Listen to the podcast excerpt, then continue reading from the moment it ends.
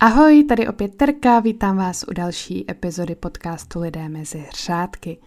Na úvod bych ráda uh, poděkovala všem odběratelům na piky.cz lomeno lidé mezi řádky. Doufám, že vás bonusový obsah baví a také chci připomenout, že zde každý měsíc vychází i textový dokument uh, typy mezi řádky, kde jsou typy na knihy, filmy, cokoliv, co mě uh, zaujalo, buď na nějaké konkrétní téma, nebo například nyní budu přidávat knihy, které mají výjít právě v následujícím roce. Také zde můžete odhlasovat vždy téma epizody na další měsíc a v minulém měsíci jste si na leden odhlasovali epizodu o Jamesi Joyceovi, takže dnes se právě podíváme na tady toho irského rodáka. Jinak tady ještě připomenu, bonusový kanál najdete na www.piky.cz lomeno lidé mezi řádky. A teď už se podíváme na Jamese Joyce. Uh, celým jménem se jmenoval James Augustine Aloysius Joyce a byl to irský a anglicky píšící romanopisec a básník. Svým dílem dodnes náleží mezi klíčové představitele modernistické literatury a řadí se tak vedle například Virginie Woolfové, Roberta Musela nebo Marcela Prusta. Narodil se na jižním předměstí Dublinu, které bylo zvané Radgar a vyrůstal v katolické rodině. Byl nejstarším prvorozeným dítětem, jeho otec se uh, živil jako výběrčí daní, matka byla v domácnosti. Tady ten post toho jeho otce jakožto výběrčího daní zpočátku zaručoval rodině slušné ekonomické postavení, ale otec začal velmi brzy pít a začal být v práci velmi nezodpovědný a to způsobovalo, že se rodina postupně propadla do hm, chudoby a dluhů. Dohromady měl James eh, devět sourozenců, ale pět jich zemřelo v útlém dětství. Od svých šesti let byl vzděláván na internátní jezuitské koleji a od devíti na podobné instituci Belvedere College a obě dvě tady ty instituce a jeho zážitky z nich se staly jednou z jeho literárních inspirací. Od roku 1898 studoval moderní filologii na University College v Dublinu a celkově měl na jazyky velký talent, uměl mluvit italsky, francouzsky, německy a norsky.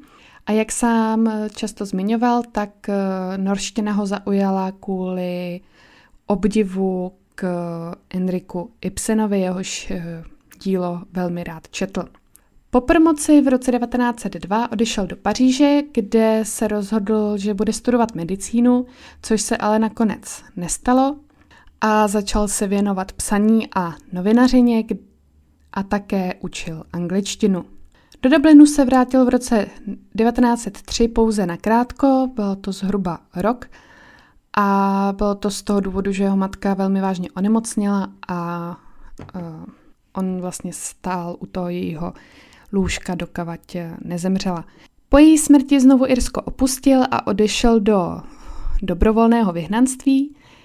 Nejdříve žil v Pule, později v Terstu, v tehdejším Rakousku-Uhersku a opět se živil jako učitel angličtiny.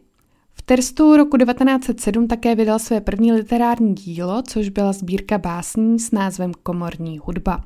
Krátce žil také v Římě, kde pracoval jako bankéř a do Irska se vlastně vracel už velmi zřídka a zbytek života strávil v zahraničí. Často pendloval právě mezi Terstem, Paříží, Vyši a Curychem a v Curychu například trávil dobu první světové války a nakonec v Curychu i zemřel.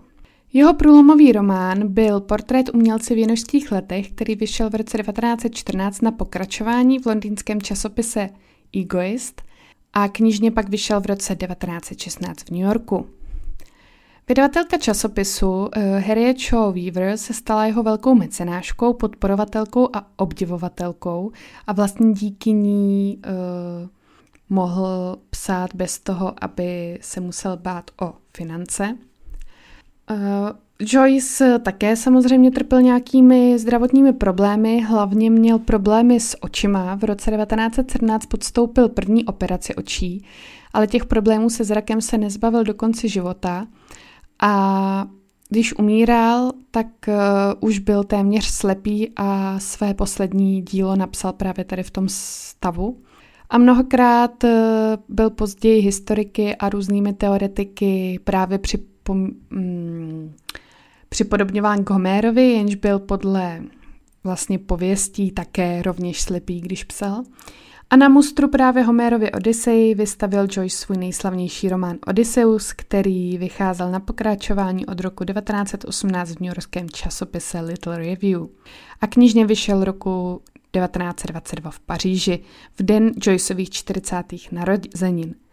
Tady ta schoda nebyla úplně náhodná, protože on byl známý tím, že měl sklon k jistému druhu pověrčivosti a na tom, aby nová kniha, kterou napsal, vždy vyšla právě v den jeho narozenin, velmi bazíroval.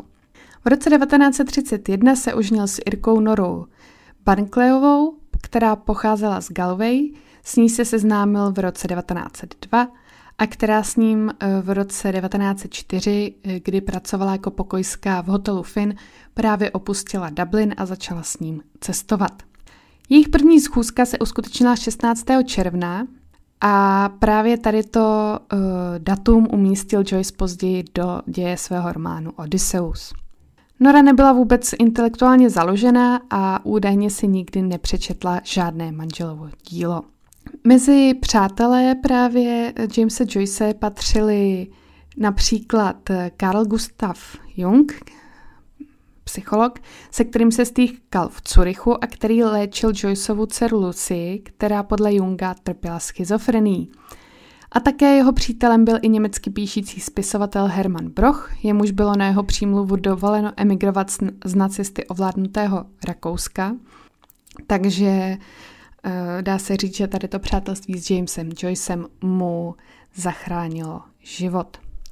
Nakonec eh, zemřel James Joyce právě v Curychu po prasknutí z žaludečního vředu a následné neúspěšné operaci, takže ten jeho konec byl celkem neslavný. Teď se podíváme trošku ještě na to jeho dílo. Svou první velkou prózu, což byla sbírka povídek, vydal v roce 1914 a tady ta kniha velmi často bývá řazena k naturalismu, líčí život dublinské střední třídy na počátku 20. století a od toho se odvíjí i název tady toho díla Dublinané. Ústředním motivem všech povídek je epifanie, což je moment, kdy postavy pochopí sami sebe a svůj úděl – a některé postavy Dublinianů později autor uh, propojil se svým uh, vlastně románem Odyssea. Součástí Dublinianů měla být také povídka Dublinský den pana Bluma, která byla nakonec přepracována a právě do podoby románu Odysseus, protože měla velký potenciál. Ale původní verze této povídky se nedochovala. A také další povídka Neboštíci, byla později rozpracována do divadelní hry Vyhnanci. Roku 1916 Joyce vydal svůj první velký román, což byl právě portrét umělce v jinožských letech a ten má silně autobiografické rysy.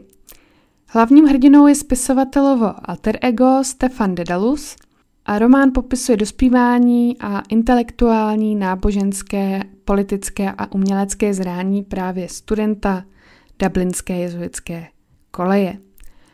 Dedalus se po dlouhém vývoji vzbouří proti kato- katolicismu a irské konvenčnosti a v závěru odjíždí do Paříže, aby se stal umělcem.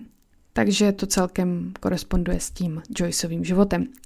V románu se objevuje uh, jeden prvek, který se potom s Jamesem Joycem velmi spojoval, a to je takzvané proud, takzvaný proud vědomí, a tady ten postup byl ovlivněn hodně právě mm, tím jeho přátelstvím s Jungem, protože uh, tam byly zmiňovány prvky psychoanalýzy a volnými asociacemi.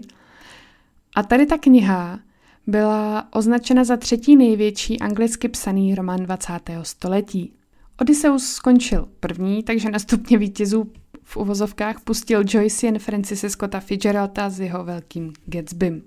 Takže se dá říct, že 20. století uh, zkrátka James Joyce naprosto ovládl. Právě Odysseus vyšel v roce 1922 a jedná se, jak jsem ji zmiňovala, o parafrázi Homérova opos, eposu Odyssea, na nějž v mnoha paralelách odkazuje. Román pojednává o příhodách mnoha obyvatel Dublinu během jediného dne, právě čtvrtka 16. června 1904, což, jak už víme, bylo mm, datum setkání Joyce s jeho manželkou. Hlavním hrdinou je Leopold Bloom, syn židovského přestěhovalce z Uher a irské protestantky, což ho celkem vyčlenuje z, katolic- z katolické společnosti. A ať se živí jen scháněním inzerce do novin, je typickým intelektuálem a zahrnuje svoje okolí encyklopedickými znalostmi, které chrlí při svém bloumání Dublinem. V roce 1939 vydal Joyce svou poslední velkou prózu, což byl román Plačky nad Finneganem a celkem na něm pracoval 17 let. Joyce v něm rozbil očekávanou logickou vypravějící strukturu ještě víc než ve svých jiných knihách, protože román je napsán takovým zvláštním snovým jazykem. Joyce ho dokonce nazýval jazyk řek. Slova jsou různě komolená, následují po sobě většinou na základě libozvučnosti a souzvuku, nikoliv na základě významu, takže věty nedávají úplně smysl a dílo je protkáno mnoha narážkami a slovními hříčkami. Například různá slova jsou komlena tak, aby připomínala názvy právě různých řek. Kniha začíná i končí uprostřed věty, což je patrně symbol koloběhu a věčnosti života, k němuž odkazuje i název knihy. Ten je totiž inspirován starou irskou baladou o zedníku Finneganovi, který při pádu ze zdi zdánlivě zemře a při pohřební hostině do úst mrtvého ukápne whisky, načež mrtvý obživne. No, těžko říct, jestli tady to dílo eh, ještě mělo spatřit světlo světa. Eh, co jsem dohledávala, prý je to celkem nečitelné, ale svůj, svůj smysl to určitě eh, v literatuře 20. století má. Tak, to by bylo pro dnešek všechno. Doufám, že vás epizoda bavila. Příště se podíváme na autora legendární knihy Džunglí Rudyarda Keplinga. Opět budu ráda za každý odběr a like a samozřejmě za sdílení a těším se zase příště. Ahoj!